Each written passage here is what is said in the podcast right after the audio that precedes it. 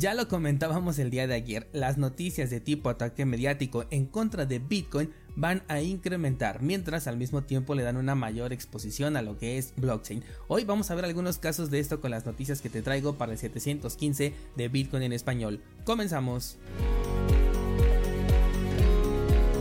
Sin novedades que reportar para el precio de Bitcoin, pero no creo que pase mucho tiempo con este tipo de movimientos tan tranquilos. Creo que vamos a tener un nuevo movimiento interesante en el mediano plazo, quizás la próxima semana. Vamos a darle seguimiento y cualquier cosa sabes que te lo voy publicando por Instagram, así que nos vamos a ir directamente con nuestros temas del día de hoy. Y es que hoy te traigo una mezcla de varias noticias y quiero comenzar con el seguimiento al caso de ayer que platicábamos sobre las acciones legales que se tomaron en contra de un exchange desconocido o al vernos por mí y por la comunidad cripto que pude alcanzar a ver en Twitter, ya que ahora aparecen otros nombres relacionados con esta empresa, lo cual como bien sabes cuando estamos hablando de servicios centralizados está eh, prendiendo un foco rojo y es que nombres como Binance y Local Bitcoins aparecen en las transacciones que supuestamente han sido realizadas desde este exchange hasta ayer desconocido de Bitslato. Que por cierto, si tú sí conocías esta plataforma, por favor házmelo saber en los comentarios o en el grupo de Discord. Bueno, pues aunque se está considerando que las transacciones que involucran a estas empresas han sido un daño colateral,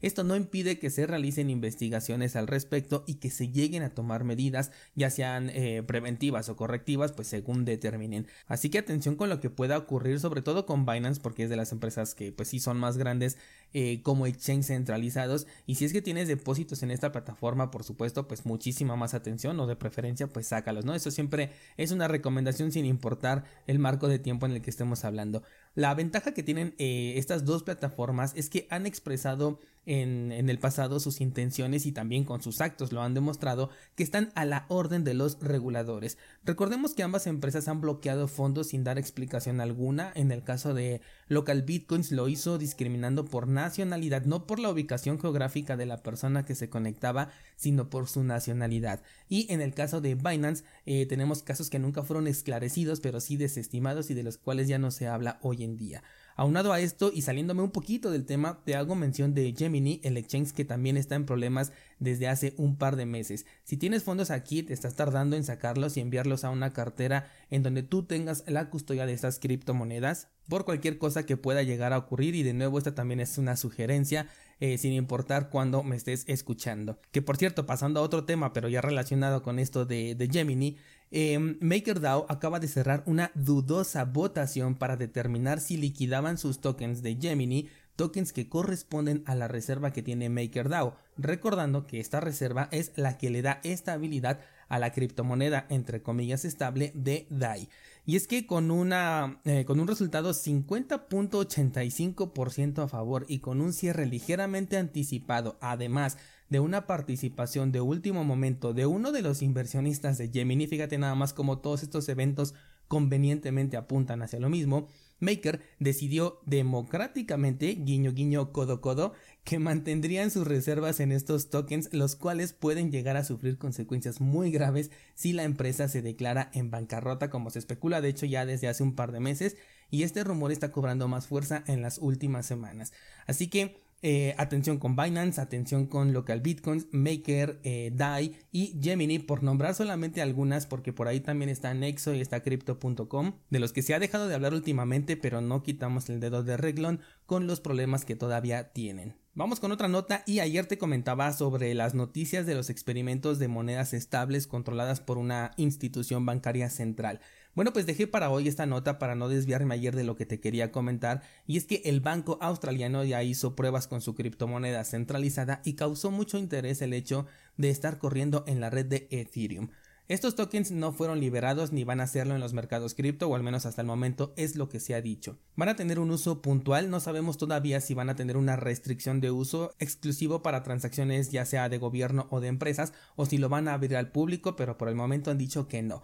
Por el momento se hicieron nada más las pruebas necesarias y posteriormente se quemaron estos tokens para evitar cualquier clase de problema. El hecho de que esté desarrollado en Ethereum personalmente, y esto está abierto a interpretación de cada quien, no me genera ninguna clase de FOMO o de emoción positiva. De hecho, te he comentado que pienso que la gran mayoría de proyectos pueden terminar dentro de Ethereum o de Polygon, y me estoy refiriendo a estas monedas estables centralizadas que conocemos como CBDC. Esto además porque los gobiernos pueden llegar a tener una participación importante en la validación de transacciones de Ethereum para invertir en la seguridad de esta red donde van a alojar sus criptomonedas estables, lo cual desde nuestro entorno lo podemos llamar centralización hacia Ethereum. Sin embargo, esto no cambia si en lugar de Ethereum le ponemos otro nombre. Cuando hablamos de CBDC, estas siempre van a estar centralizadas y controladas a distancia, al igual que hoy sucede por ejemplo con Binance USD, con Tether, USDC, etc. No importa en qué red esté desarrollada porque su estructura va a ser exactamente la misma y estamos hablando de criptomonedas que pueden ser bloqueadas o baneadas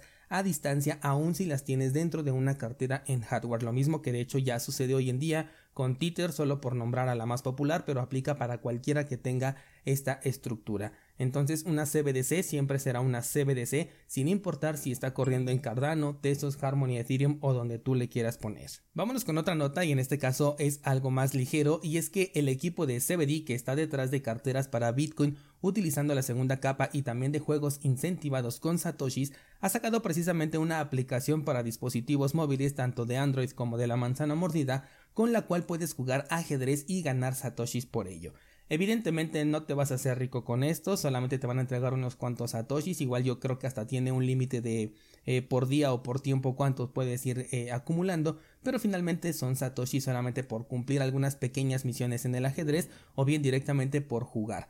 Yo recuerdo hace un par de años una aplicación similar, pero esta sí era una aplicación web en donde podías jugar ajedrez con otra persona, ambos apostaban una cantidad en satoshis y al final el ganador se lo llevaba todo. A mí me gustaba mucho, aunque era muy difícil encontrar con quién jugar, creo que nada más me aventé una o dos partidas y por más que me ponía yo ahí conectado pues nadie entraba. La verdad ya ni siquiera recuerdo el nombre, lo voy a buscar porque la verdad es que estaba muy interesante, igual y hasta ya ni existe, pero bueno, finalmente son aplicaciones interesantes para experimentar con Lightning Network y obtener alguna eh, clase de recompensa monetaria simplemente por estar ahí sin llegar a los extremos que vimos con los criptojuegos del año pasado. Te voy a dejar los dos enlaces a esta aplicación eh, por si la quieres probar y bueno pues ganarte algunos satoshis. Por último tenemos dos notas las cuales tienen el mismo tinte que te comentaba el día de ayer. La primera de ellas es sobre el CEO de JP Morgan en el Foro Económico Mundial quien no perdió oportunidad para llamar a Bitcoin un fraude diciendo que nada podía impedir que Satoshi Nakamoto saliera cuando se minara el último Bitcoin y se riera de nosotros pudiendo emitir más de 21 millones. Aunque para esto yo no sé cómo Satoshi Nakamoto podría llegar a vivir tantos años considerando que el último Bitcoin será minado en el año 2140. Además de que denota una clara intención de hacer un comentario amarillista en contra de Bitcoin, porque cualquier descentralizado sabe perfectamente que una sola persona no puede realizar este cambio, ni siquiera el propio Satoshi Nakamoto. Así que solamente lo menciono para que estés atento a este tipo de, noticias y comentarios que seguramente nos van a llegar por parte de aquellas personas que no les gusta esta tecnología. Ah, y además de nuevo hacen mención a que la tecnología blockchain es la que sí tiene una utilidad, pero supongo que solo tiene utilidad cuando la usa un gobierno o una institución bancaria, porque digo, Bitcoin tiene su propia blockchain y ahí por alguna razón pues no parece funcionar según este personaje. En el mismo foro, algunos banqueros se reunieron y dicen que urge una regulación no solamente contra los criptobancos, lo cual ya me suena bastante lógico y predecible de su parte, pero también dicen que para las criptomonedas se requiere una regulación. Aquí hay dos tintes. Por un lado, una criptomoneda no se puede regular siempre y cuando sea descentralizada, pero el problema y el otro punto es que me atrevo a pensar que el 98% del mercado no es descentralizado y eso hace que sí puedan regularlas de alguna manera, sobre todo porque tenemos empresas, organizaciones y nombres detrás de la gran mayoría de proyectos cripto. Así que como te comentaba el día de ayer descentralizado, este tipo de noticias están realmente muy desinformadas y por lo tanto yo estoy asumiendo que tienen esta intención clara de, un ataque mediático. Van a estar circulando a partir de ya, pues ya lo hemos estado viendo desde las últimas pero afortunadamente tú tienes la píldora que te desconecta de la Matrix y la encuentras aquí en Bitcoin en español y si todavía quieres profundizar más pues tienes cursosbitcoin.com. Así que muchas gracias por estar aquí desconectándonos de la Matrix y que tengas un excelente fin de semana.